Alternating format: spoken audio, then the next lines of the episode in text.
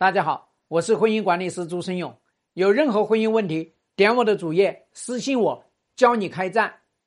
啊，这个叫项羽说：“哎呀，儿子两岁，一直跟着我生活，现在要离婚。四个月前，公婆家把孩子偷跑了，一直不让看，怎么办？直接告诉公婆。”你们成功的祸害了这个孩子，你们成功的让孩子生活在恐惧当中，你们成功的让他妈死了，直截了当告诉他呀。所以呢，就托付给你们好生养了，我就解放了，我可以单身再找人家，了无牵挂。我相信他这个爹既会做爹又会做妈。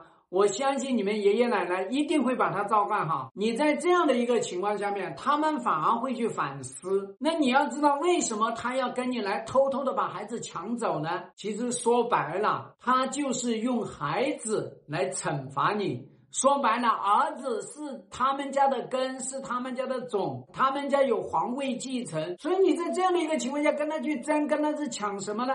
愿意给探视就去探视，不愿意就拉倒，自带子宫，随时生孩子，这件事情还能为难得到你？只不过呢，你被海鲁老控制了，你觉得你养了这个孩子两年，然后呢被他们抢跑了。你就觉得你的权益被侵犯了，是你的权益被侵犯了。可是你犯得着跟这种家庭的人去抢夺孩子的抚养权吗？犯得着跟这种家庭的人去争夺这个探视吗？没有必要。一句话，你给我看，我就来看。不给我看，拜拜了你！他日飞黄腾达，我告诉你，你们家儿子肯定跟你亲啊！你要是啥也不是，我跟你说，你把他养大了，他也跟你不亲，还说你是拖累。多少男人都告诉你，我出去外面，我没有时间照顾孩子，我去又不是去玩，我去挣钱去了，为孩子创造财富去了，孩子吃的、用的、住的，哪个都不是我挣的，事实就摆在在你们的眼前。